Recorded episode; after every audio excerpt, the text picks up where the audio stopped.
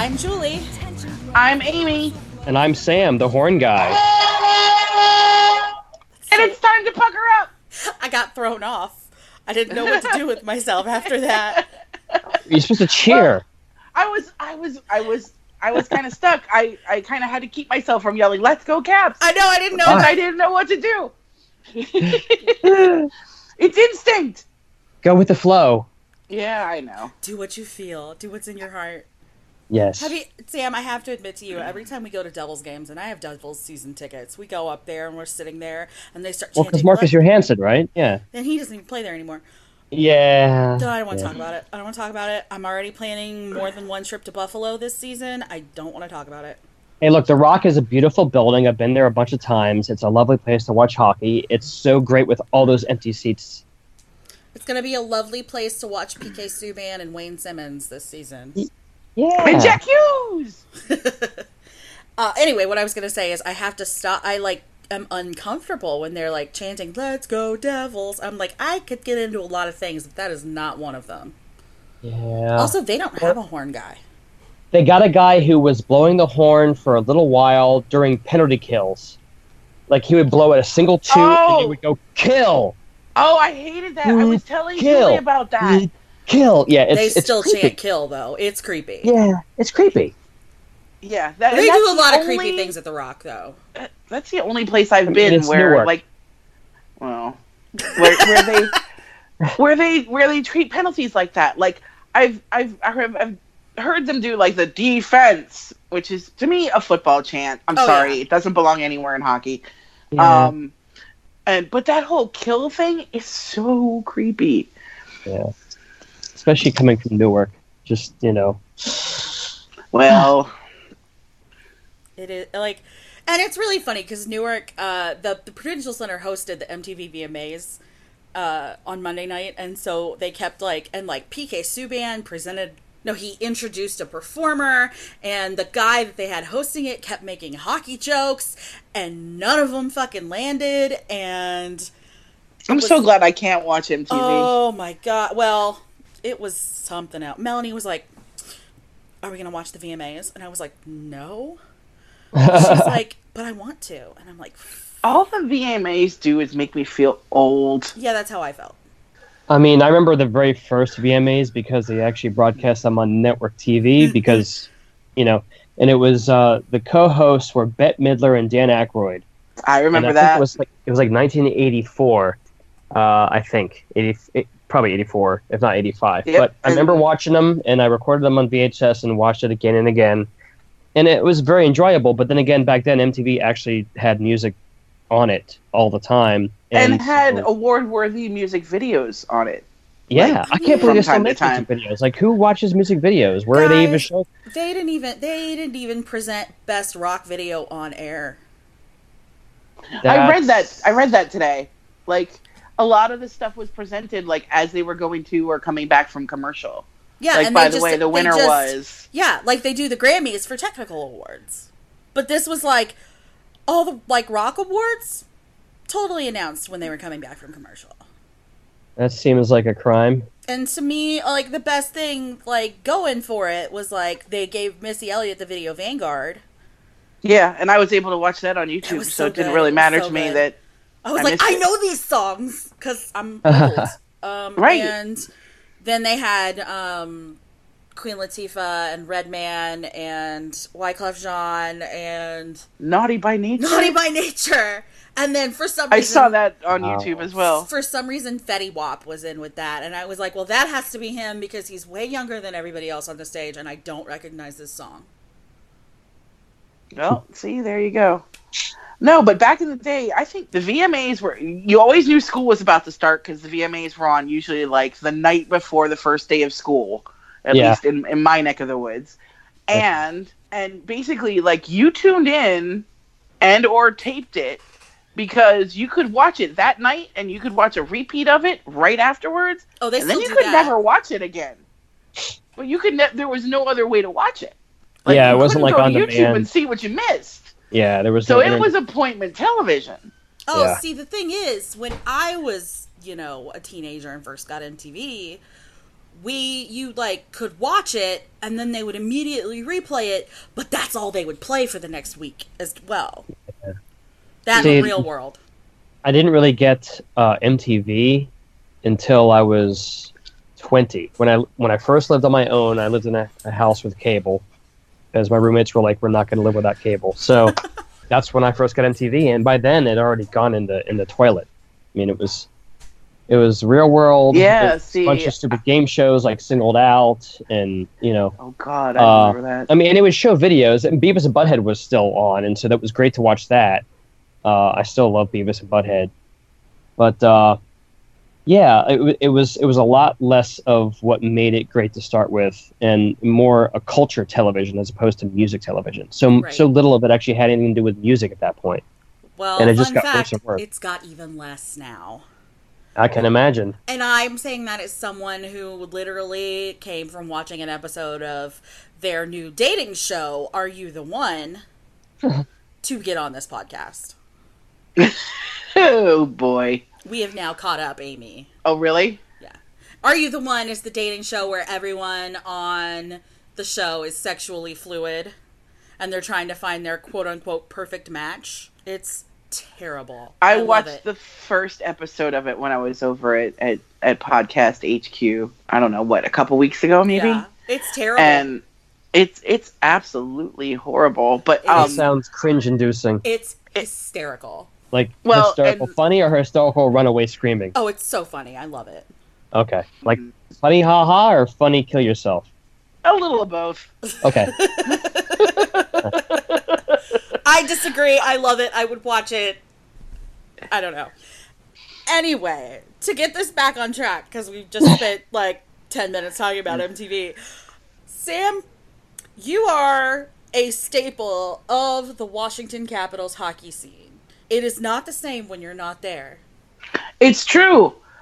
Whenever the puck drops and it's quiet, I actually say out loud, "Where's Sam?"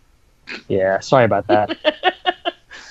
Um, you know, sometimes life gets in the way when you've made other plans. I know. And actually, um, there are those, and I actually had to make a phone call during not this year's playoffs, last year's playoffs. One of my friends from high school um, came to one of the Tampa games with me because she's currently living in Tampa, but she was in town for business and um, was a Cats fan, so wanted to go. So she came with me, and she made me call her boyfriend and swear up and down to him that that horn is not a recording It's not And an that air horn I- like Tux in Pittsburgh. And that I I Oh, know the actual physical person who owns the actual physical horn that Yep. does the blowing it's all because he was convinced and she Yeah. tried to tell him because she knew because she lived here for years and um you know knew better but he didn't believe her so I had to convince him. okay. Well, hey, I'm, I'm happy to have people myth. speak on my behalf. So, uh, I always look over because I only sit like a section away from you, and I'm like, Sam here. Is he gonna blow Yeah. the tonight? uh, more mo- nights than, than not, I uh, I try to be there. You know, there are certain things that come up uh, in one's life that prevent us from. At time, I used to go to every home game. I mean, I've been a season ticket holder since uh, like 2000. So, uh, and I went to every home game for many, many, many years, and then it just became a bit of a grind at times. You know, it's a long season. Mhm. And- you know, and sometimes you have to make sacrifices to, you know, to get through life. So, uh, you know, the occasional Tuesday night against Arizona, pff, big whoop, no one's going to miss me. So, I, you know, I, I take leaves when I have to. In fact, I hate to say it, but uh, I'm going to be missing opening night this year for the first time since I've been going to games. Oh Uh, no! I have a familial obligation, and uh, it's out of state. So unfortunately, I won't be there opening night. I'll be there for the preseason games, but uh, uh, yeah, sorry. I want well, you to I'll know. give everybody a heads up, and maybe we can all honk oh, well, in your in your. we'll all bring our little horn buttons. There you go. Yeah, just bring your horn button. Everyone at the drop of the puck, right after the music goes off, hit it, and you know, and do your thing. And maybe if like a few hundred of them get together, your neighbor sit next to you will hear it. Uh, but they're not going to hear it on the radio. Alas. Alas. I want to point out that this year's uh, Arizona game is actually on a Monday night, and I have had Well- to s- sell my ticket to it because I have concert tickets. oh, who you going to see? I'm going to. Uh, it's night two of Taking Back Sunday. We have both nights, Okay, we'll have fun. and uh, I'm upset because I that's one less game I get to wear my Kessel Kachina jersey to. No. So yeah, Julie has a rotating fandom type Leave me situation going on. She's now happy that she can root for Phil Kessel because she so true. couldn't really do it before, but No, no, no. Yeah, that's just. I mean, and there are ex Caps who wound up on the Penguins, and I hated them when they were there. Like Brent Johnson, fantastic guy. I watched him get completely schnockered at uh, a- a bourbon and cigar event, and he is even more friendly when he's had a few to drink. Uh, I love that he. There was this one game where he was in goal for the Caps against the Lightning, and it was a shootout. It was, the, I think, it was the first year they introduced a shootout, and the guy came in. I can't remember who was shooting on him, but he went in and poke checked this guy, so fluid. It was beautiful, but man, as a Penguin, I I, I was hoping he lost every game. It's just the way it goes. yeah, well, it's it's the way it goes until like I've asked Julie on several Look, occasions. If Marcus had ended up on the Penguins, I would have sucked it up. that's how true her love is for Marcus. I would have at least a jersey. Probably Well, not a jersey. I, I, applaud, I applaud your restraint I in that don't case. know if I could commit to a penguin jersey because Well, you know but- I have a uh, I have a Devils jersey with All right. Name on it, and I bought a I bought a Sabres one, but I don't know I don't know I at least a jersey. That Boston jersey. I don't know if I could commit to a whole Penguins jersey. Really anything with black and gold on it is going to be a, a, a hard no for me. So, yeah. Well, see, but actually, Jersey was the only time it was an interdivision thing. Now that he's out of the division, it's a little safer. Yeah, and also he's playing for a team who's absolutely no threat to anyone. So I mean, Oh. did you think the Devils were? no, but I mean, they could at least win a few games here and there. Not with that goaltending situation, they can't. Well, what Mm, goaltending situation? the, non-ex- the, the non-existent goaltenders, the invisible Right. goaltenders. The well, Civ? look, I don't want to shit on Part one and part two. um, General Mackenzie Blackwood, Southern gentleman from the plantation. But- but Mhm. if he can't do it, it's Cory Schneider back there, and we all know what that's doing. A whole lot of nothing. Oh God, For a whole lot of money. so much money. How did you get into hockey? Is this have you always been into hockey? Uh, no, I actually grew up pretty much hating all sports. Uh, I mean, Oh, that's a mood. Yeah, I just I just didn't care for them. Uh, I wasn't athletic. I was a ki- I was a kid sitting quietly in a corner trying to color or draw, and uh, uh, I got picked on a lot by the jocks. So I was like, forget all that noise. And um, I uh, can you curse on here by the way? Oh yeah. Oh yes. Sam, I want you to know that on the last episode, I said something so horrible, I actually bleeped it out. And that episode was mostly about foot jobs.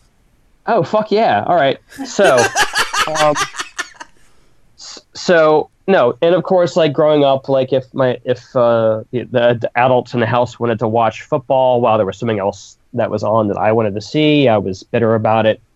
And you know, we were a Redskins house only because My condolences. we're in DC, and that's the football team, you know.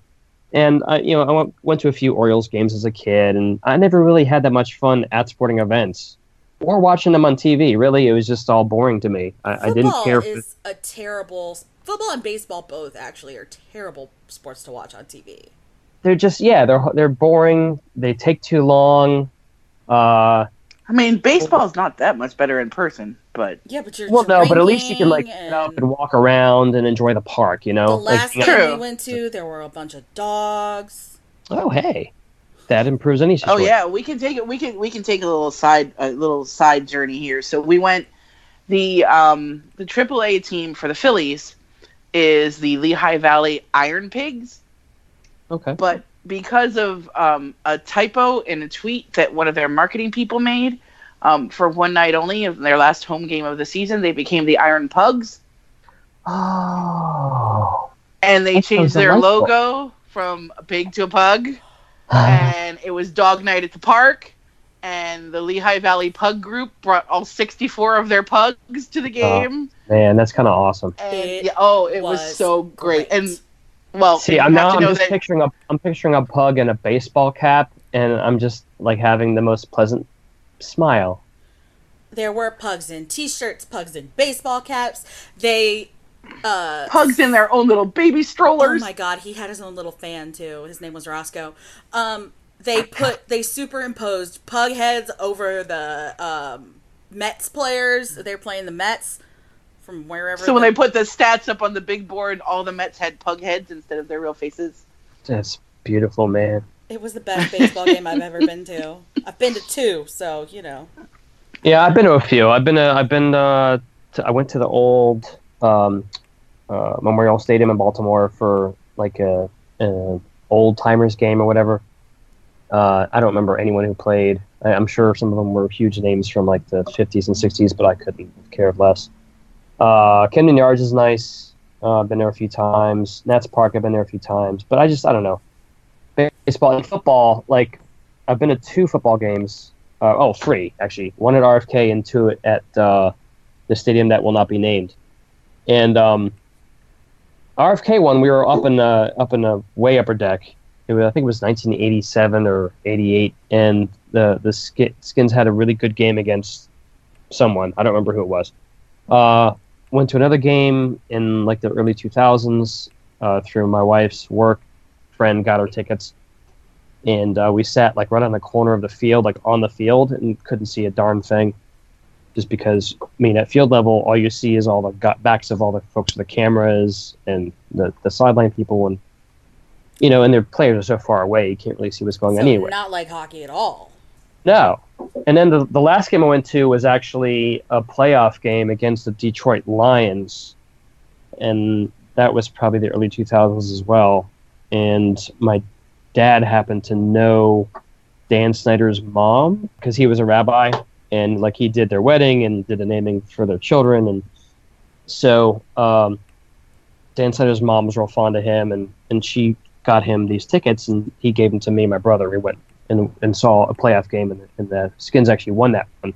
It was a fun time, but it was still it was cold, and I was miserable, and uh, yeah, just not cool. So hockey. My wife had this friend who, at the time, worked for a company whose owner would get tickets on the uh, the club level at MCI Center, Mm. and so he he gathered us all and said, "Hey, you want to go to opening night for the Caps?" And I'd never been to a hockey game. I, di- I didn't know one thing about hockey except that again it was a sport, and I didn't have fun playing it in high school in the gymnasium with those plastic sticks and those little soft rubber pucks. Uh, because I sucked at it, like I did at all sports, and because everyone was better at it than me, and I was like, "Eh, it's not for me. I don't like it." So I went to this live hockey game, and it was the Caps playing the Ducks. And it was opening day, opening night, 1999, and I was immediately enthralled. The way they moved, the way they handled themselves on the ice, the brutality of it, the grace of it, the skill involved, like the athleticism, uh, just the, the nonstop motion, the nonstop action, the way it all flowed together. I just immediately fell enamored with it. You know, I didn't know sports could be that much fun to watch. And uh, so that was it. I mean, that one game, and I was like, that was the most amazing fucking thing I've ever seen. And I got to do this again.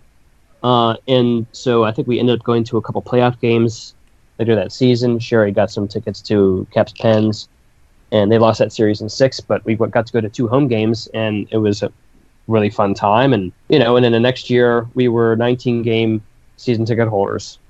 They used to have these packages where you could get all the home games on weekends Oh, cool. uh, like the all the home weekend games for certain seats, and that was a 19 game plan. And so we got that, and went to see the playoffs that year, and again lost it. Then six to the Penguins again. it's funny how and that then we were- happens. Even back Yeah, in the right? day. again and again. Mhm. And so, uh, yeah, and then after that, we were full season ticket holders ever since. And I just, you know, it just it grows on you. I mean, y- your first live hockey game really, it's like you know, like the, the first one is free, like with a like a drug addiction. And It it's- really, it's- really is. it gets in your veins, and all you need is more. You know, So- it's interesting that you reference drugs because we're going to talk about that at length this evening. so, yeah, I. how go did ahead, you Jules. become the horn guy from there? completely by accident. I mean, so okay, back in 1989, I was a freshman in high school, and uh, George H.W. Bush had just been elected president that January, and I guess it was 1990 by then, but uh, no, it was 89, 89, uh, January 89. So he got sworn in, and if you got a note from your parents that you were going to attend the inauguration, you could get out of school. My brother was a senior. I was a freshman. We got a note from my mom to give it to our you know teachers to say hey we're going to go attend the inauguration of this guy who was just the vice president for eight years. And we got to skip school we got on the train went downtown hung around the mall went to some museums and on the way home that evening stopped by uh, some vendor on the street who was on the mall selling these blue plastic horns and we each bought one and i don't know blew it on the way to the metro, but when we got off the metro, we put them away. Just sat in a closet for you know decade or more. Started bringing it to games to um, just to make some more noise because back then the MCI Center was usually half empty, or if it was more than two thirds full, it was usually because the majority of those fans in attendance were cheering for the visiting team. So it wasn't really a loud building. I mean, it got loud when the Rangers came to play because Rangers fans would just infect the place, or Philly fans, Oh, they or still do that. yeah, but not I mean not in these kinds of numbers, not in this kind of uh, uh, Oh, no, no. proportion.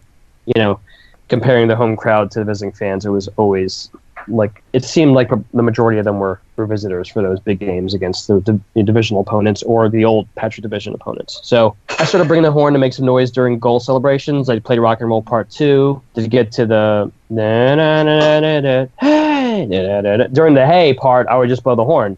I don't know why. I just felt like it was necessary. Um, It just felt right. yeah, it just felt right. And then, of course, the, William Stillwell, goat. He he had been going to games about the same time he started coming when that I did. You know, once they moved out to, to DC from Landover, it was much easier for us to go to games. And, you know, Sherry, my wife, she actually had been into hockey as a kid. Her dad took her to Skipjacks games when they were the Penguins farm team. She actually saw Bruce Boudreau play for the Skipjacks. And uh, Oh, so wow. that's, how, that's how long ago this was. And and so she she loved the game from then. Um, never went to any games at the old Capitol Center or US Air Arena because you know it's out in Landover and we live you know in downtown Silver Spring and you know it's not really accessible and especially trying to get out there on a weeknight, forget about it. You know, it just trying to get there uh, doesn't make sense. But once they moved downtown DC, there's a metro station right there. Yeah, it, you know, and she was she would have been reading up on Ted Leonsis and thought, you know, he seemed like a good owner. He was really into the fan involvement and engagement, and uh, she also had a thing for Olie Kolzig. So uh, she's giggling. Yeah, uh, she decided we should we should go to more hockey games, and I was totally on board for that after going to the, to the first one. But William is down there in the lower bowl making all this noise, yelling "Let's go Caps!" and I thought, wow, this this guy is so loud. I mean, I hadn't met him yet, but I just knew this guy was loud as heck, and I, I you know, I thought it was really cool that, but like no one was really responding to him. I mean, he would do the "Let's go Caps," "Let's go Caps," "Let's go Caps," and some folks would join in, like in his end of the ice, but it wasn't really like a full fan effort. So I started echoing him. I started would start blowing like three blasts after he'd yell "Let's go Caps," and and then I noticed people would start to echo me. So I had to kind of stop, and and I felt like people echoing me would you know step on his toes. So I I don't know. We just kind of became our thing like that. It was all organic. We just wanted to make more noise in the building because the place was like you know a cavern at that point. There's so few seats are filled. I mean, weekend games obviously better attended. Uh, weekend games against the the Flyers and the Penguins and the Rangers obviously very well attended. But yeah, it was just about making noise, getting more energy in the building, and then and it just kind of blew up after the the second lockout in 2005 six when we came back from having a year off of hockey you know, again, the building had had gone through this this peak with Jagr coming in, with attendance being at highest levels they'd seen yet, and then of course dropped off a cliff after the fire sale in 04. So after that, and when we came back from the lockout, that's when I think the horn guy and goat thing really took off because the Caps made videos about us, like superhero style videos, called super fan Video. I told you it was a superhero I have seen origin that. story. Yeah, it was it was a super. So they made these super fan videos. Um, this video company came in and interviewed Goat and interviewed me, and interviewed this uh, lady who used to sit downstairs in the corner to the left of Goat, um, screaming Mimi they called her, but her name was Priscilla.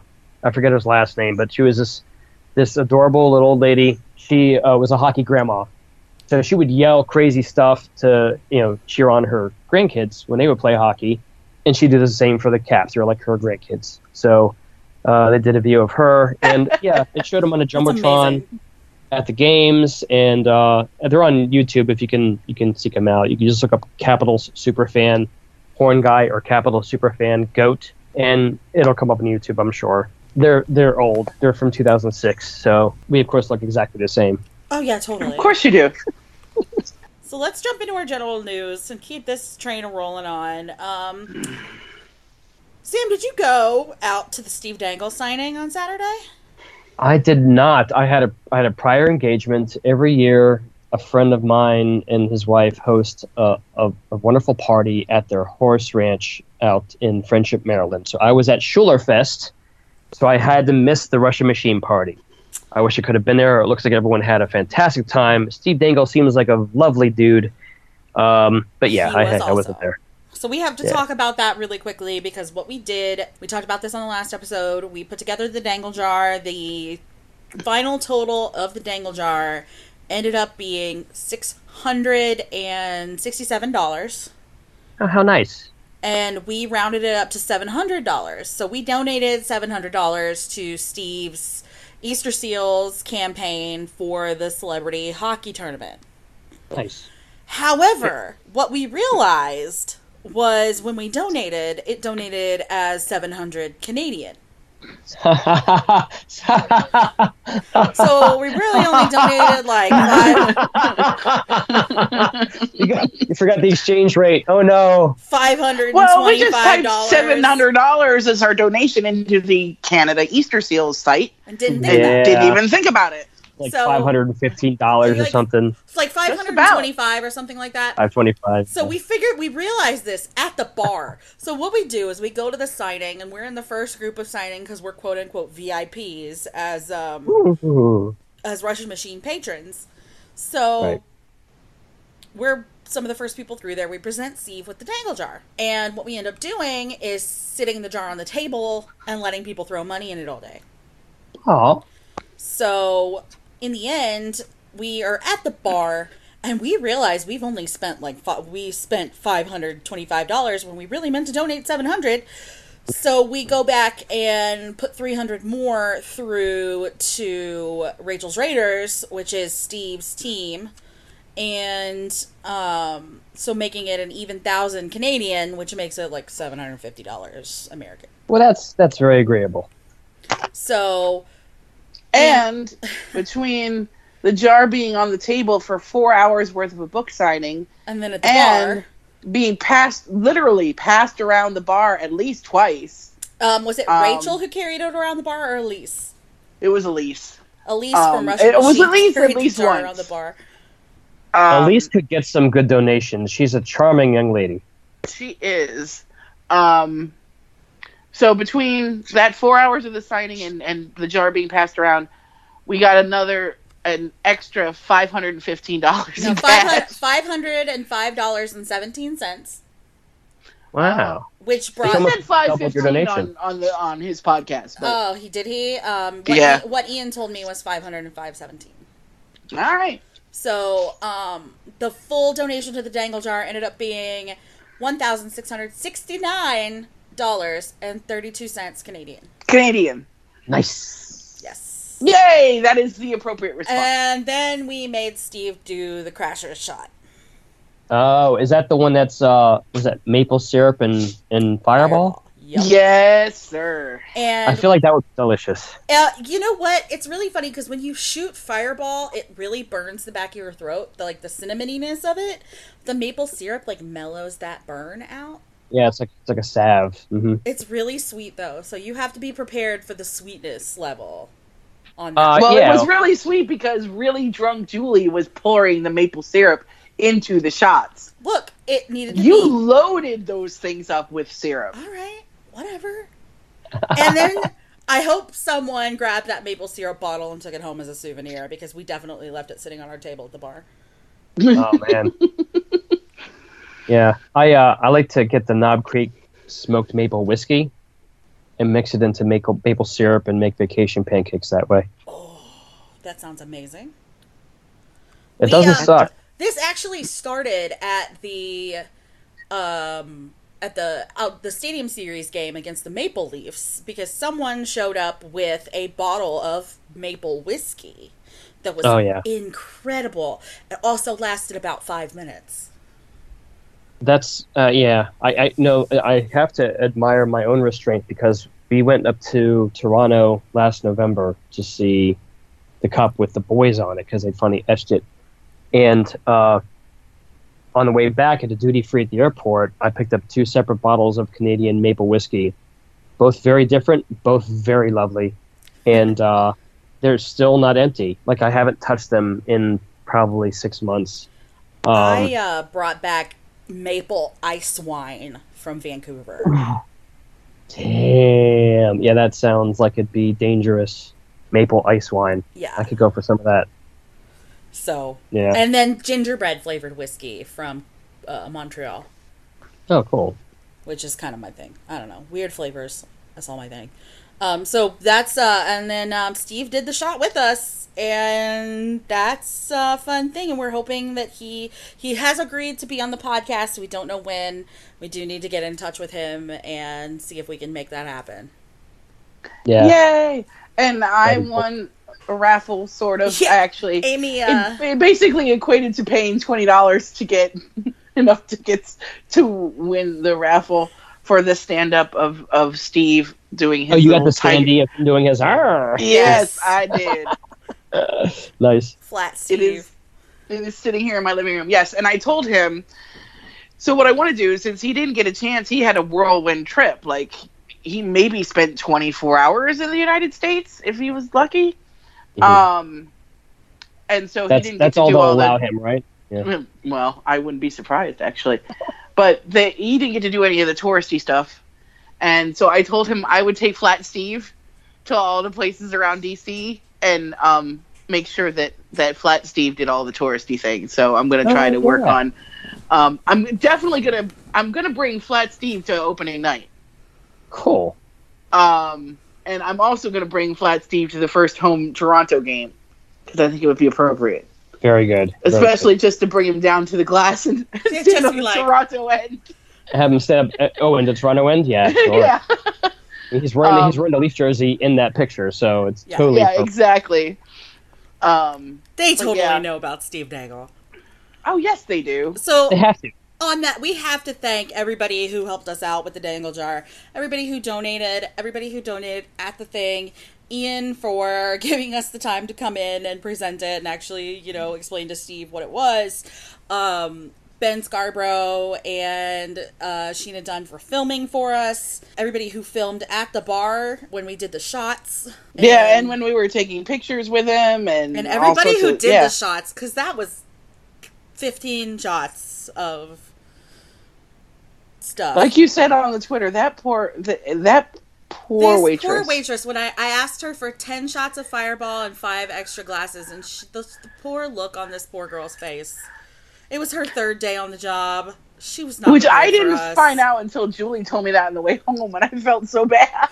she was not ready for what descended upon that bar Uh, yeah. I mean, Those At folks least- were in there watching football. Steve walked in, and we, uh, I screamed Steve's name, and people started applauding and like, Yes, they. Julie made sure they made an entrance. I had had a lot to drink. You had had a lot to drink. I've Um, been there.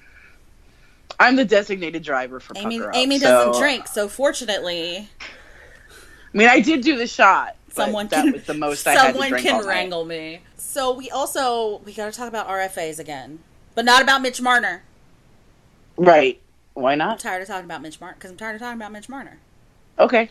I just I don't fucking care no more. I think the Um, only people that do care live in Toronto, but I think a lot of them have lost hope as well. like I don't like nothing has happened. Nothing has changed in the past two weeks. Why talk about Well, Mitch Marner? and I said a while ago, the fact that this is this way is just as much Kyle Dubas's fault as it is Mitch Marner's. It doesn't have to be this way. Toronto's uh, let's let's be real. Toronto's not blaming it on William Nylander. So Well, um, Mikko Rantanen got an offer sheet from a floorball team. it's all right. Floorball. He still hasn't signed with the Avalanche, but he could go play floorball. Um, he is also practicing with a Norwegian hockey team because he has not yet signed with the Avalanche. They have a shit ton of money. I know they do. Um, Jesse Puljujärvi signed with Karpat in Finland Sure did. um, for a year. And both of their contracts contain an out if they sign in the NHL. I think Rantanen will. I do not think Puljujärvi will because I think he wants no. because we've talked about this because I think he wants out of Edmonton and I think they want him out of Edmonton, but they're actually not willing to trade him for some reason. Mm. That's they're dumb. I don't understand They're Edmonton. like what the thing is because they don't want him and he doesn't want to be there, but he's like one of the only young good assets they have. They're fucking up his development. Where have we seen that? I want Jesse Puljujärvi on our team. Well, we talked about that before the end of the We don't have the money for it now, but season. like, I know. at a point, He, he would have been a nice fit. Yes. If we could have at the trade deadline like flipped Andre for him, that would have been sick. Didn't happen. Well, no. um, another thing we talked about was the unlikelihood that the Islanders would sign Josh Ho-Sang, and then they went out and did it. So I'm shocked Yeah. because But he Lamoriello played- doesn't like him. He played like 10 games. He got one goal, one assist, six pims. So, Hey, he was playing on their power play unit when I saw the Islanders play Dallas. And he was playing for their farm team when I saw their farm team during the season around Christmas time. Was that the So, sound? Was that the Sound Tigers? is that is the Sound Tigers. yeah, Bridgeport. Yep. um, Sound Tigers. suck. There you go. There's a there, I, I have to do this this side thing for Sam. So the sound the the the Wolfpack, which is the Rangers farm team, Mhm. um, Have their own loud goat. they have their own goat. Do that now. Oh yeah, he stands on the end behind the goal, behind you know the home goal, and um, whoever the opposing team is that night, he leads several different chants. But one of them was "Sound Tigers," and Suck. everybody says "Suck," and um, there were some other ones too. But he now, just he, he he yells fun things like you know when there are scrums against the glass, like um at least go buy him some dinner first. um, which Amy and- has but- now taken to yelling at Reading Royals games, apparently. I I I, Oh. I do, but um, yeah, I I grew up just outside of Hartford. My my first NHL game was a Whalers Flyers game. oh, wow. Yeah. Um, Now, your mom is in Philly, right? my mom is in Reading, so Reading, okay. ish. Is she a Flyers fan or is she. Uh... she's a, She's a she's Caps a fan. Caps fan. Okay. We converted her. Oh, well, that, that's what I got to do. Everybody else in the family are Flyers fans. But Oh. they're all going to be wearing Arizona t-shirts. And one of them, my cousin kept me alive when I went with him to Philly last season. Because Tom Be- Tom Wilson scored his 20th goal while And Amy I- was in the building. I stood up in the lower bowl and screamed, "That's 20 goal scorer Tom Wilson!" And people didn't like me a lot. I can't luckily- imagine why. and then Well, when they they always- announced the goal, I said it again. I said, "That's right, you heard me. That's 20 goal scorer Tom Wilson." That's beautiful. No, yeah, Philly is not so bad only because I mean, if you're sitting downstairs, because for what you pay for the tickets downstairs, most people, even though they're Flyers fans, aren't going to risk getting kicked out for getting into a physical altercation with a visiting fan. But if Yeah. you're upstairs, it's you know take your life in your hands. when I went with the the road crew, the worst thing that happened to me was I got booed on the concourse for wearing a Caps Yeah, pretty much. That's pretty much it. Yeah. I have had friends who have had really bad times in Philly, though. Oh, sure. I mean, I think we, uh, it's sort of like cancer. Everybody knows somebody who knows somebody who has been affected by Philly. So,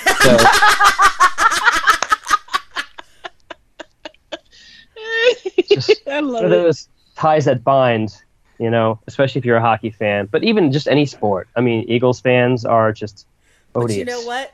We all are friends with Philly when it comes to talking shit about the Penguins. Oh, absolutely. Yes. And we love absolutely. Gritty. Yeah. Enemy of my enemy is my friend. And Gritty is, is oddly charming. It took some time to grow on me, but It uh, did me too. You know, at it's all three of us actually. at first I was pretty much like Jenks on this, like drugs, you know, and uh, I just, I don't know. He just, he seems like the quintessential Philly dickhead, but also if like Animal and Cookie Monster had a baby, Oh my god. That's and everybody it. loves Animal and everybody loves Cookie Monster, but for completely different reasons. But together, there you go. oh my god. See, I thought for the longest time it was, it was, um, oh, the the big giant hairy muppet that looks like a big brown animal, and Yeah, the, the Sweetums. redheaded. Thank you, Sweetums. I could not think of it. Um, and the big redheaded monster from Bugs Bunny Oh, made a gritty, okay. Yeah. but I like yours better. A Cookie Monster and Animal. Because he's got we, He's got the googly eyes of Cookie Monster and the Mhm. complete wired, unrestrained chaos of Animal. So it's true. And- we and we of met him. Animal, yeah, and Animal was modeled after Don Brewer, who is the drummer for Grand Funk Railroad. So there's your I did not know that. there's your esoteric music trivia for today. I dig it. Yeah, Julie and I met him. Julie, see, I decided to wear red to kind of rep the Cavs, but not anything that said the Capitals on it. Mhm. And Julie wore her her Pride Caps T-shirt. Gritty was And- mean to me. She was persona non grata to Gritty. Look, at least I didn't Um, have he on a turned his Blackhawks back or on her. Penguins jersey. Yes, he wrapped he wrapped a, a Penguins fan up in an electrical cord and walked away from him. Fantastic. like tied him up. We went to they did hockey on hockey on the hill back in February, and Gritty was there. Gritty was there, and Oh, I remember mm, seeing the and- video for that. Yeah, yeah. That's And- how I and- found out the Jersey Devil smells like stadium nachos, which is, you know, good and right. Yeah, and NJ Devil and and Slapshot were all there, and Gritty was awesome. I love him, and he's an uncle. He's an He's uncle. Uncle, uncle, Yes. uncle Gritty now. Uncle Gritty. His his, yes, because his favorite captain is a daddy now. But we'll get to that. Cool. yes, The other, um, we did talk about the. I expected the Islanders to sign Anthony Beauvillier, and that did happen today. Um, oh, I missed that. Yeah, to, and also to throw it back to Saturday night when we were sitting in the bar, Tampa Bay signed Pat Maroon, and honestly, I would like to know with what money. what money are you going to sign Brayden Point with? And to throw it back to Saturday night at the bar, you need to turn her volume up about ten more decibels.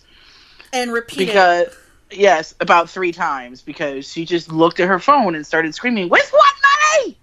And then I read it, and someone else yelled with what money. So thank you to Renee, who knew exactly what my issue with this was. and then, of course, Cam Ward today signed a one day deal with the Carolina Hurricanes so he can retire as a Hurricane. And Mike McKenna also announced his retirement. Yeah. I mean, Cam Ward was the goalie who took them to the promised land, so it's nice that he did that for fans because you know they just made their first trip back to the postseason in ten years, and they took down the uh, defending champs. So good on them. you know that that brings another question to mind though. We haven't heard anything about whether or not Justin Williams is going to be on the team or sign another because his contract is up, right? His contract is up. No, I and I have said this from the start. I think they named him captain last year because he was planning on retiring at the end of this year. I think he'll announce his retirement. Well, Yeah, it's getting got- close to training camp. He's got a few I weeks mean- left, so you know. That doesn't mean anything. That's true. In low lights, uh, let's talk about how some people failed their dare programs as kids. Um, I mean, look, here's the thing: people do drugs. That sucks, and it's really bad for you, and it's really bad for your body, and it's extra stupid when you have a newborn and another child at home. Um, and like you know, a job and adult responsibilities Sure, and sure, sure, sure. I mean, and like, it's not financially stressing to you because you make an a metric fuck ton of money, but it's really stressful to your body. And if anybody read Dr. Lindsay's post about it today, she went into how this actually physically affects a body, especially an athlete, you know, arrhythmia, tachycardia, all kinds of fun stuff like that. We're happy to have Lindsay on if she wants to come on and talk about, you know, how this could kill you. Dr. Lindsay, Dr. Lindsay, paging Dr. Lindsay. But, like, the thing that pisses me off the most about it, it's not even that he did drugs. People do Well, drugs. it's like I tweeted this morning when the Brashear stuff came out, and we'll talk about that in a second. You know, a hockey player does cocaine. Also, water is wet. Yeah, I saw was- that. Uh, yeah, Yeah. Donald Brashear got bopped for cocaine possession because he was trying to break in a window. I uh, he was maybe being a little more uh, Yeah, he might not be as um, monetarily little, solid. little, little, as little bit more criminal activity along with he that used one. to be. Um, anyway, so the issue, like, so that, like, the issue with Kuznetsov is that, like, he had this thing come out at the beginning of the summer, and we talked about it when it came out at the beginning of the summer, and it's very much, oh, I didn't do it. I was just in the room and I saw what was there. I left. At the time he made that statement, he knew he had already failed this drug test. So why not get out ahead of it, knowing that the IIHF is absolutely going to publicize this? Why not say, I made this mistake. I'm very sorry. I'm getting help. Like, why lie? That's the thing that pisses me off. I ooh, I hate I hate lying. I wonder if his agent didn't make him do it.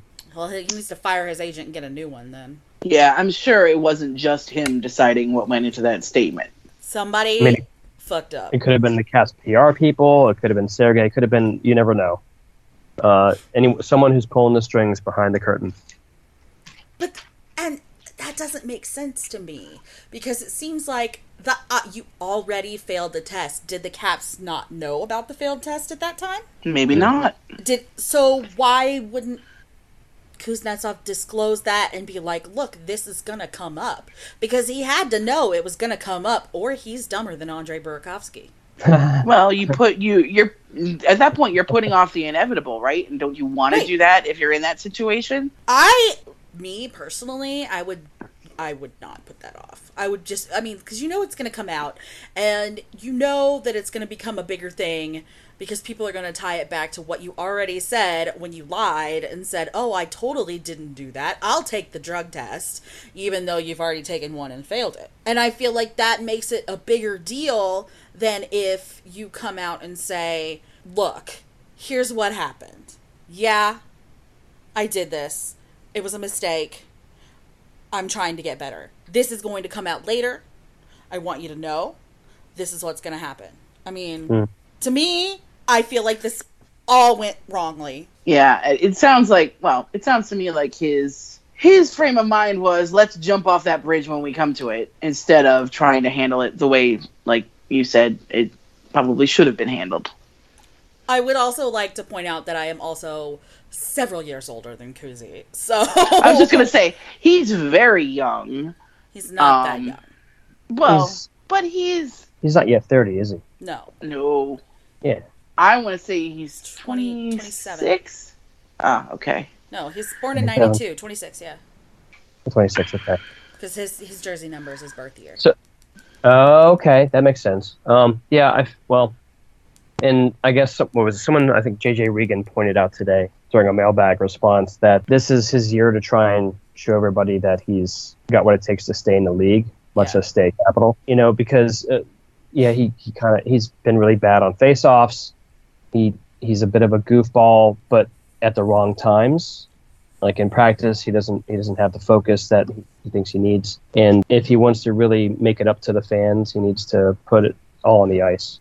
Like, here's the thing: is the goofball thing doesn't bother me because it's a game, but you need to be able to back it up. Of course, he no. was- I mean, Hot garbage last season. well, I mean, I would say he was lukewarm garbage because uh, you know the fire done burned out. I don't know if, if the coke thing was uh, recreational. I mean, I don't know if it was meant to. I, I mean, I know obviously hockey players sometimes do partake. It's a way to, to stay alert, to to keep it going. We all know about the the troubles that uh, Theo Fleury went through with his addiction. It's it's not an uh, this is not like a unique experience, but I feel like he needs to to prove it to us that he's you know prove it to his teammates, prove it to his coaches, and prove it to the fans that he's going to put the effort forth. Because we know we, he can be great. We know we've Yeah. seen it. It's not like Alex Semin where he just he's great and he's just "Eh, I just don't feel like it. And we know that. That's that you know it's a known quantity with Alex Semin. We knew he was going to hook somebody. We knew he was going to take lazy penalties. We knew he was going to have flashes of brilliance followed by completely dunderheaded decisions on the ice. Look, we fully expect every single Washington Capital to take stupid stick penalties.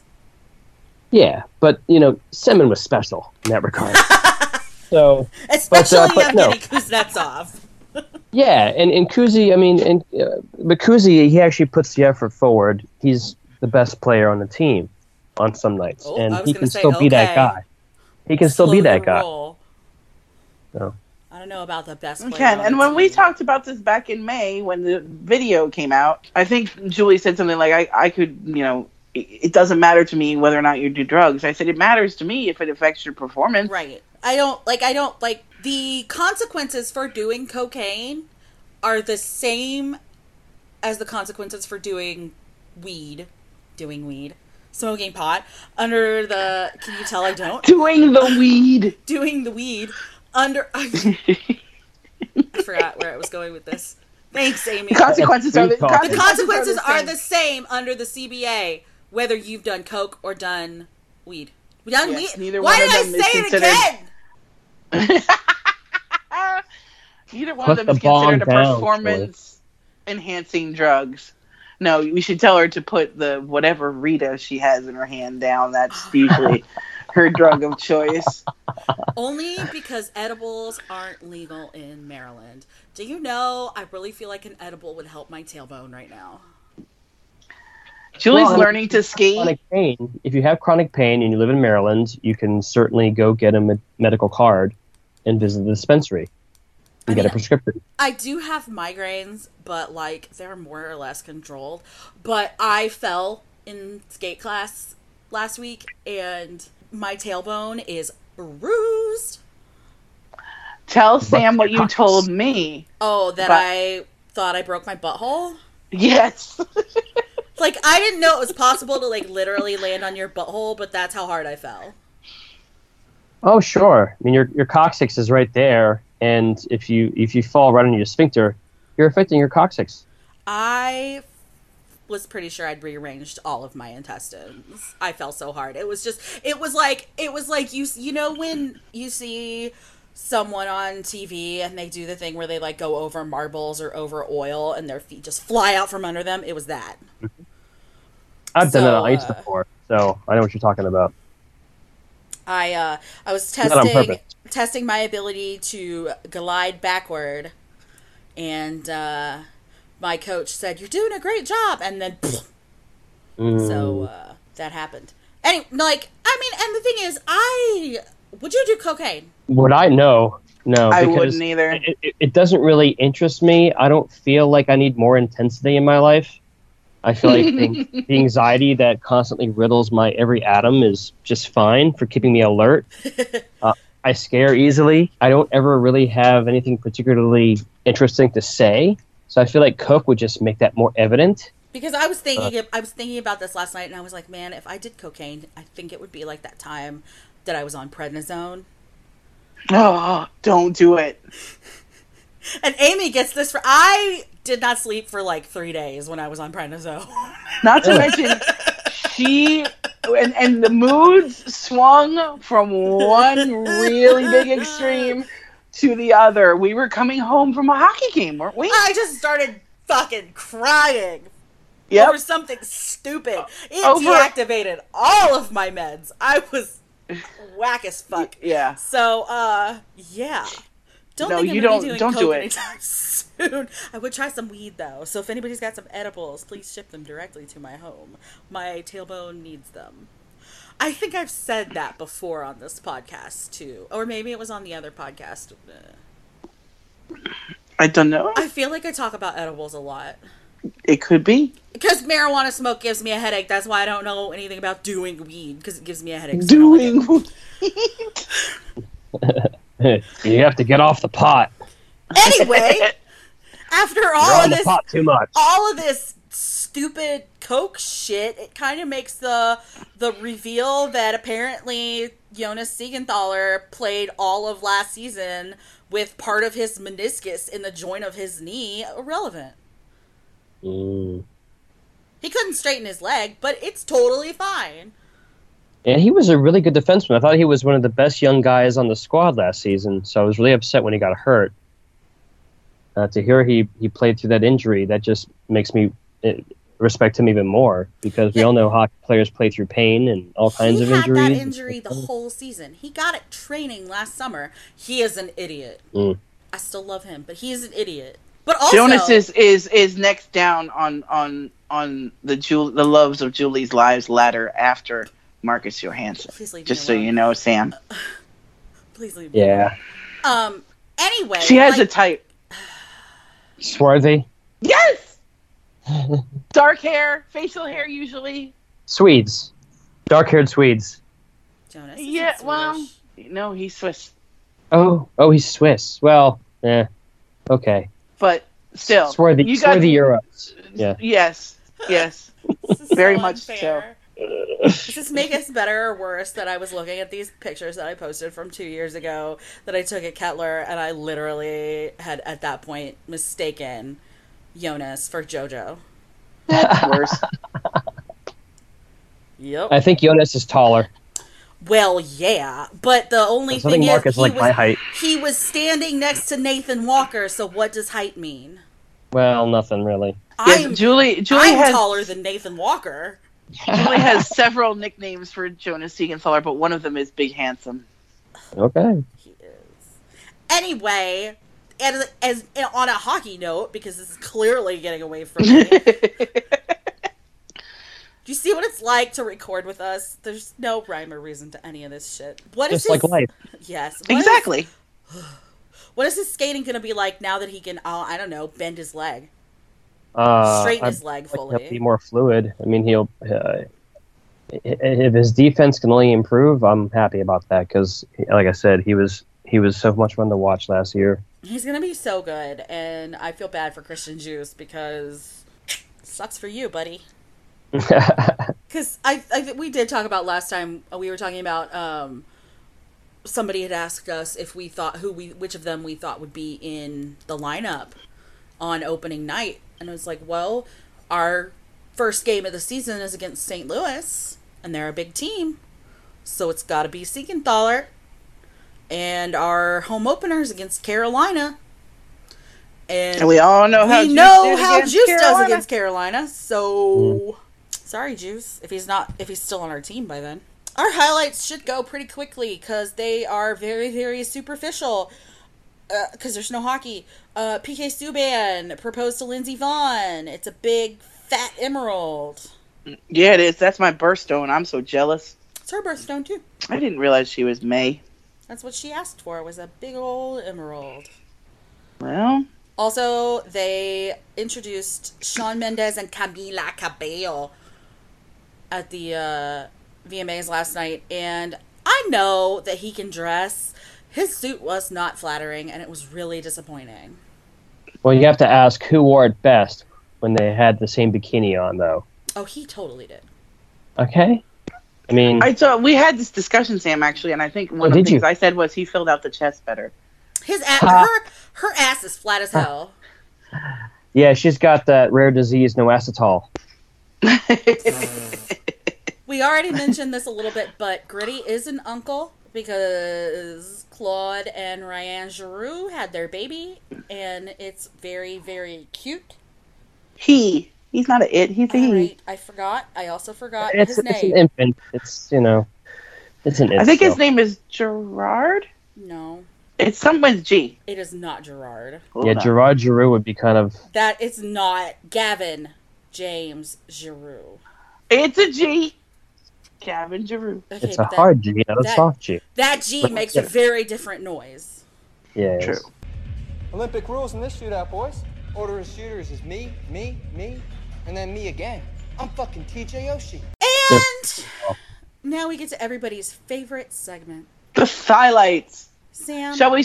Shall we start Yeah. off? We have to ask Sam a question. We ask all of our guests this question. we have to ask you a very important question. Uh oh. Okay. Who's your hockey boyfriend? I got to go with uh, Kempny. Oh, Ooh, strong. choice. nice choice. Yes. I- I'm just saying, if I were if I were so in, in uh, if I were to swing in that direction, that'd be my fence. Everybody can recognize a beautiful man. He is gorgeous. The I game, mean- the game of hockey consistently tries to take that beauty from him, but it's too much. but God, that smile. It's just. I mean, The hair, the face, the butt, the thighs. the abs. My God. Dude. Anyway, I can, I can. Can I hear Sherry? I can cackling hear in Sherry background? crack. yes, you hear Sherry cackling in the background. I love it. Sherry, who's your hockey boyfriend? Yeah, who's Sherry's hockey boyfriend? She should know who mine is. You should know who mine is. Wilson. She says Wilson. Uh, Also, well, some of those hair, pictures jaw. from camp. She loves the fighters. Nice. She's always loved the fighters. Like all her jerseys. Okay, so all her jerseys are lettered. She's got um, a Stephen Peat Red Deer Rebels jersey. Uh, she's got uh, a White Caps Eagle um, uh, Chief. Yeah, yeah, Ruby. She's got. What do you have? Oh, she's got the Mel Angelstad black Caps jersey with 69 on it. So yeah, she's all about the fighters. Oh, she's got a Brashear. Yep. A Brashear pr- practice jersey, one of the white ones with the dome on it. And who? Yeah, I don't know if Julie knows that Brashear was a cap for a hot second. Uh huh. Dude, he was fantastic. When Joe B introduced him at a season ticket holder party at uh, at then MCI Center, or it may have been Verizon Center by then, I can't remember. He came strutting out like he was on a catwalk at Milan. it was beautiful. I wish He more had such hockey great players would do that. Yeah. He was not afraid to laugh at himself. And uh, he taught Ovi how to fight. We got to shake this up because one of our highlights is Tom Wilson versus Michael Kempny. Because you know, Tom Wilson maybe got a little jealous that everyone was fawning over those pretty, pretty uh, modeling photos of Michael Kempny, so he had to take his shirt off. You know, can you say more six packs in a BYO frat party? Um, I believe I said to someone that he. I said two different things that he had approximately 43 abs.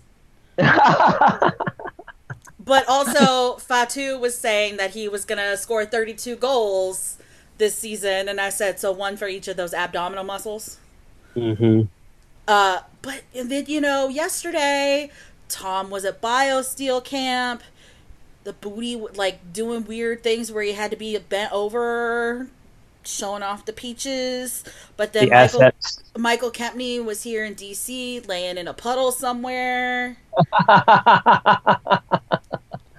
was he doing like some naked body surfing or something? Or what No, the? he was literally laying in a creek. I don't know what he was doing.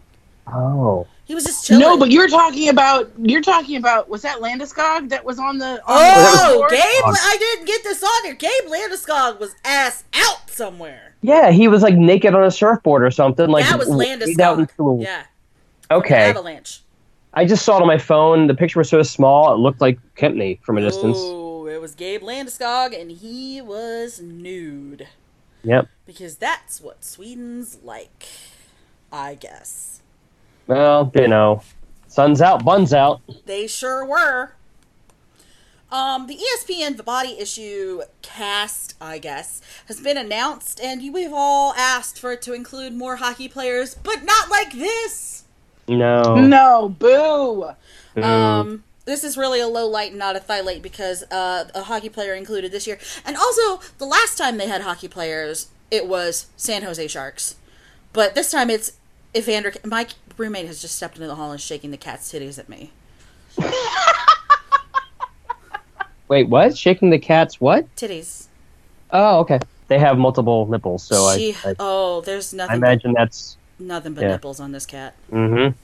Bean's a fat cat. She got lots of space for nipples. Uh, anyway, so Evander Kane is the featured hockey player in the body issue, and while I can appreciate that he's got a great body, he's also a rapist. So maybe we don't do that. Yeah, he should be in the keep your hands off my body issue. But It's probably how that poor girl in Buffalo that he took back to that hotel felt. yeah, The uh, Toronto Maple. Leafs are doing some kind of dog days something something campaign, and Auston Matthews has a dog named Nala. And Auston Matthews, Has a mustache named Caterpillar. I don't mind it. I do. I think it's creepy. I think he's he is pulling it off. did anybody tell him he has to wait till November for that shit? I think he's pulling it off. I don't think it's like I think it's not that bad. Mm. I mean, you know how I feel about him. I think he looks like a Muppet Pig. But I'm not I saying don't it think- again. uh, what the toe? That's not. I will. I'm not saying it again because I will have to bleep it again. Oh, What, okay, got yes. foot? Well, see, Last week I said something extremely pornographic about Auston Matthews that had to be subsequently censored from the podcast, and I'm not repeating it. I'll Oh, repeat it and then you can bleep it again. No, this is not. Um, and speaking of dogs, Tyler Seguin, bless him, Is the best dog dad ever. He did the thing. He went home and spooned his dog on the floor, And somebody videoed, which is took video for I all of us to see. to do when I went to work last week because there's a golden retriever at my office, and I thought to myself, "I'd Tyler Seguin this dog because it's a So beautiful now when you dog. spoon a dog forevermore, it's considered a Seguin. You just spoon it and you rub its belly, and you give it kisses on the face.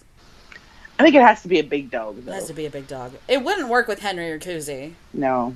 Yeah, you Henry can't really and do that Kuzi are any- the are the dogs at Podcast HQ. Henry is a pug, and Kuzi is what Julie described the other day as a drug sniffing dog. What? Our dog Kuzi, a drug sniffing dog. Uh, But he's actually a mutt of unknown He, origin. he looks like a min pin, but he's way too big to be a min pin. Um, he's a weird, dude. Also, it's BioSteel Camp Week. If you want to get your thylights fixed, go to BioSteel Sports on Instagram. You will not be disappointed. It's butts on butts on butts on butts. It's Tina Belcher's fantasy and mine. Well, that's true. So, uh, now we get to our listener questions, which is our favorite fun thing. So, I hope you've all read your Harry Potter. I I- am not. I- you you know that I'm leaving this up to you because I have not Oh. read a Harry Potter, and I have seen like maybe two of the movies like when they were first released in theaters. So I'm no Yeah. good at that.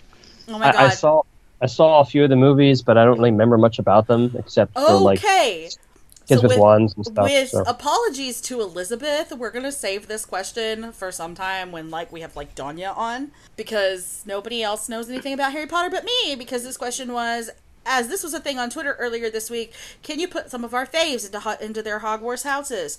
And I will say, uh, Peter Hassett is doing not up for debate on Russian Machine again right now. He did Harry Potter sorting last off season, and he Yes. was deadly wrong, deathly wrong, Ah. because he put Nick Backstrom in Gryffindor. Nick Backstrom's a goddamn Slytherin. Not up for debate, Peter. Next question is from Kip. Where would you go doing during your bye week? So, uh, someplace warm, probably because you play hockey. It's cold. You're from normally a cold place because they have hockey in cold places. So you go play someplace warm, like the Caribbean. I remember when we were down in Grand Cayman during uh, uh, like the, the Christmas week one one year, and you'd hear goal like on a TV and turn around to see what game was on. And of course, it's always soccer. But anyway, someplace Sure. warm. Um, I would probably go to Vegas only because I like Vegas. I could spend a week there. that's a good time of year to go to Vegas too. It's not like deadly hot. Right, warm enough. I think Sam's right. I want to go somewhere that's got a beach. Well, see, you know me and beaches. I want to go beach. I want to. I'd go rather have a pool. I know you would. Also from Kip, what uh, thoughts on the Jack Hughes video that surfaced a little while ago? If you're not familiar with this, it shows Jack Hughes standing on a rooftop or a balcony or something, and he's doing the universal symbol, like shirt lifting symbol for "Show me your tits." Now, Yeah. I don't know if he's actually trying to get someone to show him her tits or if there was something else going on. But Or assuming if he was just showing people his tits. Uh, No, he wasn't lifting his shirt. He was clearly asking for someone else to do it. So if he's Oh. asking, like, He was, what are like your th- pantomiming, raising his hands, like yeah, like you're grabbing Mm. clothing. And it was unmistakable. no? It was pretty clear he was. So I don't know if he was just trying to get like like I like anyway. What are your thoughts on this? Jack Hughes. Sorry. Like he's an 18 year old boy. He wants to see some tits. Yeah, I mean, yeah, I'm 34 and I want to see some tits. yeah. And I'm 44, and you know, tits are great. But here's the thing. Uh, I, I feel like the people who are the most upset at this are maybe his manager or his mom. Oh, I bet his Um, mom was pissed. yeah. You know, I mean, because because you know, it's just a guy being a guy, and and I know that comes off as kind of you know a shitty thing to say. It, it's not I a know- guy being a guy. It's an 18 But year here's the old thing. boy being an Yeah. 18 year old boy. Right. It's like who really was hurt by this? If you're standing, if you're a stranger and you're standing 50 yards away and someone does that and you show him your tits, you were going to do it anyway to somebody at some point, you know? So, um, at least I would. If some guy made that motion to me, I'd show him all the hair on my chest. He can have it. Uh, Look, if I and maybe he'll think twice about it next time. But if do I, do I prove it? No. Would I do it? No. But I really don't feel like it really hurt anything. It's she's just being stupid.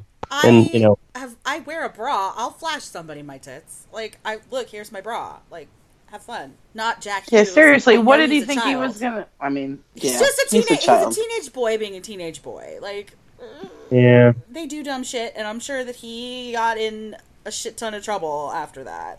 I'm the sure New he got a Jer- stern The New Jersey by the Devils sat him down and were like, "Look, kid, Yeah. we're not doing that." Not in Newark. Yeah, I can imagine if, if that was was that in fact in Newark. Because if so, I would have loved to have seen some of the responses he got. Here's the I don't thing. know. He was wearing a Mets. Uh, he was wearing a Mets sweater in the in the picture. So Mm. In Newark, you don't have that motion for him to do it. Just wait. That that's exactly right. Kip's last question is thoughts on the Capo and Hughes competition and who will quote unquote win this year. the Isles, because they're relevant again. If these two teams suck enough that they both got you know the one and two pick. That's mean- not the question. But but Sam, don't you know the Rangers are done with their rebuild? The? Rangers rebuild is over. yeah, sure it is. Yeah. No, I I I, I think it's a race to the wild card for these two. I So think we'll the see. Devils have the edge. Maybe. I'm But- maybe not With as a with a very healthy Taylor Hall, yes. Taylor's been skating but- too, so Well, I mean I'm not unbiased when it comes to this, but I'm going Devils. I just I kind of the have to give the edge so to much. The Rangers suck so bad. The Rangers don't know what they're doing in goal I either. just have no idea.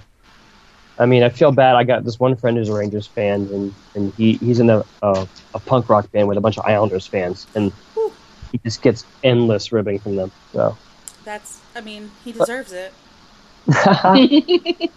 great guy. He's just rooting for the wrong team. Yeah, no, we went out to a, a show one time and in Baltimore, and one of the guys in the band came on stage wearing an Islanders t-shirt, and uh, we let him didn't know. go well, we did let him know. We let him know.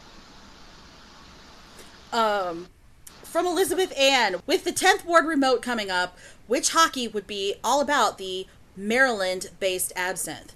So, 10, Which what 10 hockey? hockey player. Yes, ho- Oh, hockey hockey person. Okay. So, what 10th Ward has is a Maryland themed set of um, absinthe. And they it's got three different flavors. One is um, absinthe blanche, which is an anise, fennel, wormwood, and mace flavor, and absinthe rouge, anise, fennel, wormwood, passion flower, bay leaf, cardamom, clove, ginger, nutmeg, rose flowers, rose hips, pomegranate, and beet powder, and absinthe soleil, anise, fennel, wormwood, turmeric, thyme, coriander, black mustard, marigold, and lime peel. These all sound delicious. So they're red, white, and yellow. Right. Um, so which hockey player would be into the Maryland absinthe? I feel like Vrana would be a good pick for that, if only because he's Czech and absinthe is, you know, it's known all over Europe, but I know the Czechs like it too. And he, I feel like he'd drink whatever you put in front of him. So He going with- definitely would. I was gonna say John Carlson because the only one who would give any shits about Maryland is John Carlson. but then also I thought about Joe Snively, and then I was Oh like, yeah, and then I was like, is he even old enough to drink? is he? He is because we checked his age for Danya. Remember? Oh, because he's the one. Is he the one that looks like Jeff Skinner? Yes, he is the one that looks like Jeff Skinner. So Sam's going with Vrana because Vrana will drink anything you put in front of him. They also have regular absinthe, by the by. Um, and um, I'm going with John Carlson because nobody else gives a fuck about Maryland. I'm going with Dima. Anybody who uses blow torches at their cup celebration That's has not, got to be into some absinthe. Look, he's just a Leo. You let him live. He's a Russian and a Leo. It's a lot. Well, and the other, the only other Leo I know was like, they have absinthe, and went up to buy some. So I went up there, fuck you, to meet with Monica to talk about the details of the remote. and I came did. home with absinthe. Well, yes, I also went. Uh huh. Did Yevgeny Malkin have flamethrowers? I don't think so. Being Uh. Russian and also a Leo, I don't think so, no. But then again, I mean, I wouldn't care what he I does with the didn't pay because any attention. Yeah, no. It's Why gross. is that worth our time? Yeah. It's not. Um, I just Yep. wondered. Russia, Leo. He and I have the same birthday. From Karen for Sam. What do you think of all of this authentic fan nonsense? Um, policing what makes someone a real fan or not. Well, it's nonsense. I mean, gatekeepers are bad for fandoms. You know, like, like where do you start as a fan of something? Everyone has their own way to get there, and someone's path is going to be different than yours. So, if they enjoy the sport a little, they enjoy the sport a lot. If they're a stats junkie, if they don't know dick about it, they just like the way they look. They're buying tickets. They're showing up. They're buying merch. They're keeping this team afloat. They're supporting it. I don't, I don't feel like anybody has to be labeled authentic or inauthentic. Um, it's a marketing slogan. Oh, it's, It's awful. It's awful. Yeah. I wish they'd get rid of it. But I I mean, no, I think and I think you're right. I think there is no correct way to consume media. There are a lot of incorrect ways to consume media. Like, for instance, when fans of, say, a pop culture uh, oeuvre demand certain things go the way they want them to go because whatever they're uh, consuming as a media consumer doesn't live up to their expectations, that can be kind of toxic. Oh, you watched Game of Thrones, didn't you? Well, I watched it, you know. I watched it, and I, you know, I watched Dexter, and you know, and I watched Star Wars, and it, uh, I watched the Marvel movies, and you know, and I, I, I try to avoid what other people have to say about it because I don't give a shit. You know, Like, I, I enjoy, I enjoy what I enjoy, and you know, if I don't like something, I'm like, oh, that sucked, and I move on. Petitioning demand- culture bugs the hell out of me because, like, if you don't like the way something ended, go write your own fix it fan fiction and leave everyone else alone. right? Isn't that how like Fifty Shades of Grey came about? It was like Twilight fan fiction. Uh, Twilight, well, Fifty Shades of Grey is a little bit different, and there's nuance between like a fix it fan fiction and like what Fifty Shades of Grey is, which is an AU or like alternative universe where Christian Grey is this, and uh, I guess technically Edward is that, and then Bella was a journalist or what. Like it didn't change that much. You flipped her fanfic switch, Sam. I read, I literally, my roommate read Fifty Shades of Grey, and I went out and I found a PDF of the original fanfic. It's just an AU with Edward and Bella as those Christian Grey and Anastasia, whatever the fuck characters. And all she did was change the names, and pretty much everything else is exactly the same. He's- Alright. It's just. I, it's just an AU. It's and she got paid money for that, and I'm really pissed off about it because it's Fair enough. bad. But like, I mean, and that's the like that's the thing about media is like if you don't like the way something ended, just go write your own fan fiction, rewrite the ending. Like, don't be a dick Yeah. on the internet. Uh, Start petitions to get. I mean, like, don't be a dick on the internet is a good rule to start with. Period. But Well, just don't be a dick. Period. Even internet, in person, I don't care. Just don't be a dick. A lot of people struggle with that though. Yeah. From Brian for Sam, what was your favorite road crew trip? Oh wow, there's so many. So I guess as a trip, I would have to go with November 2007, our first trip to Philly with a bus, and here's why. So the Caps were sucking, and Glenn Hanlon had just quit, and that was the first game that Bruce Boudreau was behind the bench as the Caps coach.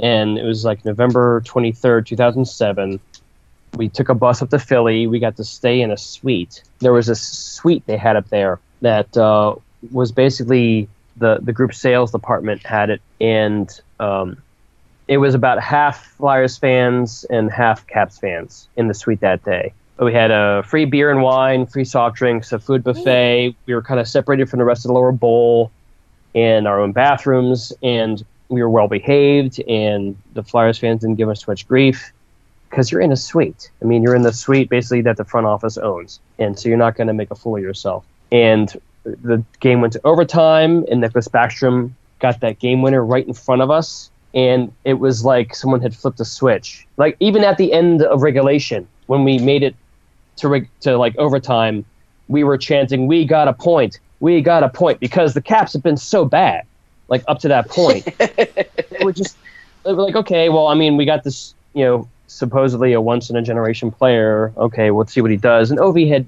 had a fantastic, stellar, you know, Calder Trophy year, and you know, went on to dazzle everyone the year after that. And then, you know, we're like, okay, well, our team is still kind of, eh. It, f- that game felt like something had had turned a corner, and we all know how that season ended. But also, the reason that trip was so great is because it was a doubleheader. I'd never been to a hockey doubleheader before in the same building. So we saw the Caps. wow, We saw the I didn't know those play- existed. Yeah, well, they don't usually. But the- here's the here's the cool thing about it. So the Phantoms also played at at Wachovia Center. It was called Wachovia. Oh, So what happened was we saw the Caps play Philly, and they beat them in overtime, and that was beautiful. And then we went out to the parking lot and hung out at and around the bus for a couple hours. And then we went and saw the Bears beat the shit out of the Phantoms. nice. I love it when that happens. So we got to see both of our teams beat both of their teams in the same night in the same building. So that's my favorite trip. They the Devils did a double header with the Metro Riveters. Not this past season, but the season before. I don't think they did one this season though. But it's like, like it's cool. Like have a farm team. uh, I don't know. Maybe don't do that at Capital One. Our ice is bad enough. Yeah, yeah. I mean, they may have like a bunch of basketball in one day, but not no hockey. Not like that, especially when your farm team is two hours away. True. Right? Lehigh Valley, not that far from Philly. Yeah, I mean the the Phantoms are now in Lehigh Valley. Oh, they But weren't at that then- time, were they? Back, yeah, back then actually for a while there they were playing at the Spectrum while the Flyers were playing across the street at at uh, it was First Union Center back then, but um because First Union became Wachovia, became Wells Fargo. So Okay. From Lindsay. Give me a weirdly specific hockey prediction for the forthcoming season, like Sidney Crosby's penalty minutes or how often TJ Oshie falls down. uh, Tom Wilson for the Lady Byng. Oh God, that would be so good. My hockey boyfriend finally scores a goal. I had to pick one that would be easy to keep track of to see if it came came to fruition. What should mine be? Jojo will should have do some. Jojo will have less than twenty penalty minutes. I guarantee you. You mean noted goon Marcus Johansson? Yes. The last season he played with the Caps, he had 14. It was either 12 or 14. I will also bet you that Jonas has less than 20. I don't know. He's young. Somebody could, you know, he could be easily influenced to go. No! He's not, he's young. He's not stupid. I mean, do we know that for sure? He seems like he's got good judgment on the ice. I'm going with less than 20 for both both my boys. Less than 20 Oh, okay. minutes. You can drag me when it's not correct. From Lindsay, y- what are your absolutely favorite moments at a Caps home game? It's got to be the banner raising, right? I was just gonna say, yeah, the banner raising is up at the top of that list. Yeah. I have two. I two. was gonna say home game. See, I have just us de- beating Pittsburgh two years ago, but that wasn't a home game. Screaming in my living It should have been screaming in Julie's living room, Arrested. having the cops called on us because she's in an apartment, and there were what six of us? Not even. It sounded four, like four six of of us. us. It was me and you and Nikki, Melanie and, and Nikki, yeah. and we were all four of us screaming, and then the dogs started barking because it was Henry. was the ruckus. He doesn't like when we scream at hockey. Yeah. He doesn't like anything. Dog dogs can get freaked out by loud noises, so it makes sense. Because he like doesn't. Because he doesn't even move. Oh. Henry gets That's the drugs. leave Cody alone. um, So, yeah, seeing, seeing Ovi skate around our ice with a cup above his head was probably number one. But like a close, like a very very close second, like almost a tie. So the first game after 9-11, uh, it was opening night. It was like October sixth. Um, the anthem singer, the PA went out, like while he was in the middle of singing the, the national anthem and the entire arena what like sang in unison and it was just kind of a a, a really moving moment. Uh, yeah i don't usually get all emotional about you know displays of patriotism and whatever because you know i love my country but i hate my government. But that felt like a really poignant moment at the right time. So that's that's a close second. Amy, do you have anything other than the banner raising? I'm trying to think. I mean, Snovechkin it's- probably was pretty amazing. It, it's it's nowhere near Sam's runner up, but I really like at home games against the Penguins when I use my alternative chirps. Um, and my favorite alternative chirp that actually got a reaction from people. And Sam, my alternative chirps are, you know, things that make fun of the Penguins as um, weirdo people and not as sissies or girls or people who cry and whine or anything like that. So some of them, a, a good example would be, and I actually got this one from my friend Josh, but I like it. Sidney Crosby always buys the extended warranty. yeah Um, and um, Sidney- and I Sidney yell Crosby these things to your from, manager yeah, and I yell these things from the 400 level behind the goal. So we were playing Pittsburgh, and it was the second period, so Matt Murray was in front of me, and I yelled during a lull in play, Matt Murray's a Philadelphia Flyers fan. And from behind me, I heard a woman go, Somebody's going to go down there and hit her.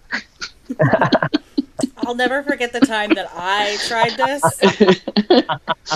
I sit on the opposite end of the, re- of the arena from Amy, so I tried this one time. And I yelled, Sidney Crosby keeps his socks on during sex. and uh, this guy turns around and looks at me. He just gives me this head nod, like, yes. Wait, what was the guy wearing? Penguins Penguins gear. This guy decked in full Penguins gear turns around and he looks at me. He just gives me this head nod, like, yes, yes, he does. like, I'm glad that you and I can see eye to eye about this thing that Sidney Crosby definitely does. that's so funny. So yeah, I like that. I like home games. It'll it'll be interesting to see during the preseason what what new looks abound at Capital One Arena And Nothing's this gonna time. work. Nothing's gonna work. I mean, you still won't have any hot water in the sinks, so you know, they'll still show instant replays on the screen during live play. So if you're stuck on the concourse and you can't get into the your seat because there's a, a throng of people in the portal waiting for the usher to let them in, you're watching a live game and these goddamn live replays come on. It's like I'm watching the fucking game. Stop showing me shit that just happened two seconds ago. I want to see what's happening now. That shit. Oh my god, I'm so mad. Anyway, Well, we're getting a new Jumbotron, so that'll be interesting to see if A, it functions when we get there for preseason, and B, if it functions completely, which it didn't by the end of last season. So, yeah, there was a bunch of dead pixels here and there. On our end, yeah. Yeah, see, I never knew that because I can't see it on over on that side of the thingy. I would like, you know what? I don't care if the water is cold in the bathrooms. I would just really like it not to be all over the ladies' room floor whenever I have to pee. Yeah, that's kind of obnoxious. The floor, It's in the men's room too. the, the, the toilets flush too hard, so the, the water, like, sprays up onto the seat. And so it seems like people have peed all over the seat, but no, the toilets are just engineered that way. Is that on the up and the down? That's uh, on the Yes. 400 level, as far as I know. I don't No, really I mean- go to the No, on, on, on the up or down flush. Yes, it Uh, doesn't matter which way. It doesn't like the- matter. yeah. No, no, it doesn't matter. The up flush does seem rather forceful, so I can't imagine what the down flush is like. Because I always, I always hit the down. So, I. Uh, Should we start do- placing I bets on with my foot? on how many um visible uh wires? Visible wires. we get to see. Yes, That was our bet last year. Was that when we walked in, we knew we were going to see visible wires. Yeah, I just it's a work in progress. Uh-huh. it is. I loved how on opening night they weren't even ready to serve food until like almost the end of the first period. I mean, those beer taps upstairs weren't even completed yet. Like for like the first week or two, at least. That's true. And I went to the The well, I won't. serve your own beer stations upstairs behind 417. hmm that's like- right near. That's on the way to my seat. So, So yeah, many Right. I people see them all complain the time. about that. They're like, "Oh my god, there's so much foam in it, foam," and I'm like, "Oh my god, learn how to pour a beer." Right? Like you literally, like I had no foam on top of mine, and I was like, "I don't know what your problem is, buddy. Bye." Yeah. Some folks think it's like a soda fountain. No, it's not. If you've You never your had to pour, Well, those are the people who never went to college, so they never learned how to pour beer. no home training. yeah. No home training. So Do we our- have any more? Are we at the end of our list? Our no? last question is: If you could get rid of one hockey rule, what would it be? I know, I know, I know. So many to choose from. You can only pick one. I know. It's so hard. Um, I'll to. Interference. Yeah. It's either a goal or it's not. You check to see if it goes over the line. Did it go over the line? Yep, it's a goal. I would get rid of the trapezoid. I would let goalies play the puck wherever. Get rid of the fucking trapezoid already. It sucks. It's stupid. Well, and the one person it was designed to to halt the progress of isn't in the game anymore. So Yeah. Marty Brodeur's been gone how long now? Mhm. He's got in the Hall of Fame. Yeah. Not coming back. You don't know what he's gonna do. Get rid of the fucking trapezoid already. I know what he's gonna do. I asked my ticket guy. Oh yeah? Is he gonna join the team in another fashion? Like, No, he work he works in the front office for the Devils now. oh right. My ticket guy was very excited about that. His friend was like, he was like, yeah, my friend's a huge Brodeur fan, so it's like really weird to like go to a staff meeting and Brodeur's just there. Yeah. Uh, Just another suit. just another guy there hanging out. So we are next time going to record a podcast while I'm on vacation, I guess. But then we are going to take this show on the road, which we have done before. We will be going to 10th Ward Distillery in Frederick, Maryland. It is located at 55 East Patrick Street in Frederick, Maryland, with a zip code of 21701. And they make their own craft spirits. They have year round products that are genever style gin, smoked bourbon, absinthe, caraway rye, smoked corn whiskey, and applejack. They are owned by Monica. She's totally awesome. She's going to jump on the podcast with us because she is a Caps fan. Yay! Um, we are also we're also going to have Ian Oland from Russian Machine Never Breaks out on the podcast with us, and we are going to be out there tasting some lovely, lovely craft drinks and talking about you hockey. say you say we. It's gonna be you. I'm gonna have you. You can drink one drink. I can I can taste things, I suppose. I I think. can- I think you. Should, I just can't take Julie size tastes No, no, of no. them. I think you should taste. I think you should order a drink that's made with honey jack, which is a distilled mead That It's sounds awesome. Barreled aged. It's described as a kick of honey to your taste buds, and then vanilla, oak, caramel, and honeycomb perfume on the finish. I do have some in my cabinet. It does taste amazing. Mm. I gotta go. I gotta go see this place. You should Come for our recording. You should come record with us. Um, the first, so I first heard about 10th Ward because they sell their wares at the Silver downtown Silver Spring Farmers Market. First one I bought from 10th Ward was this a liquor called Adamaro Boy.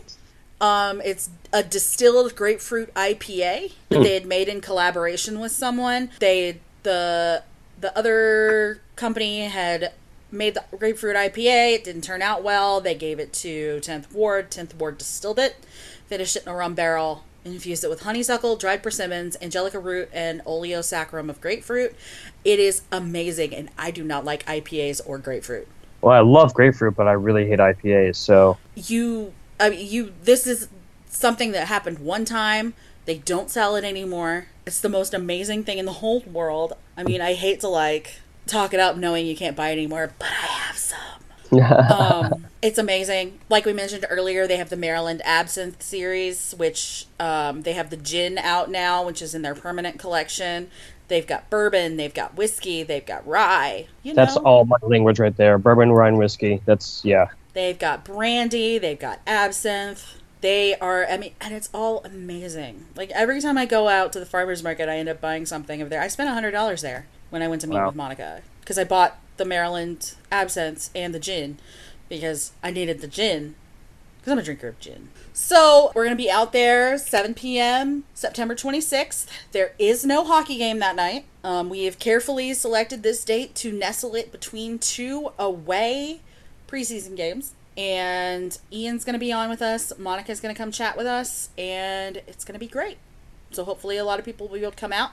We'll have a good time. And we'll finally have Ian on. Yay! So you can message us on Twitter at Pucker Up Podcast. You can email us at puckeruppod at gmail.com.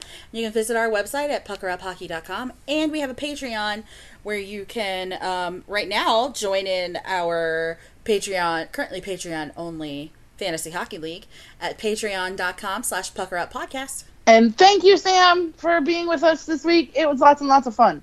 Thanks for having me, guys. And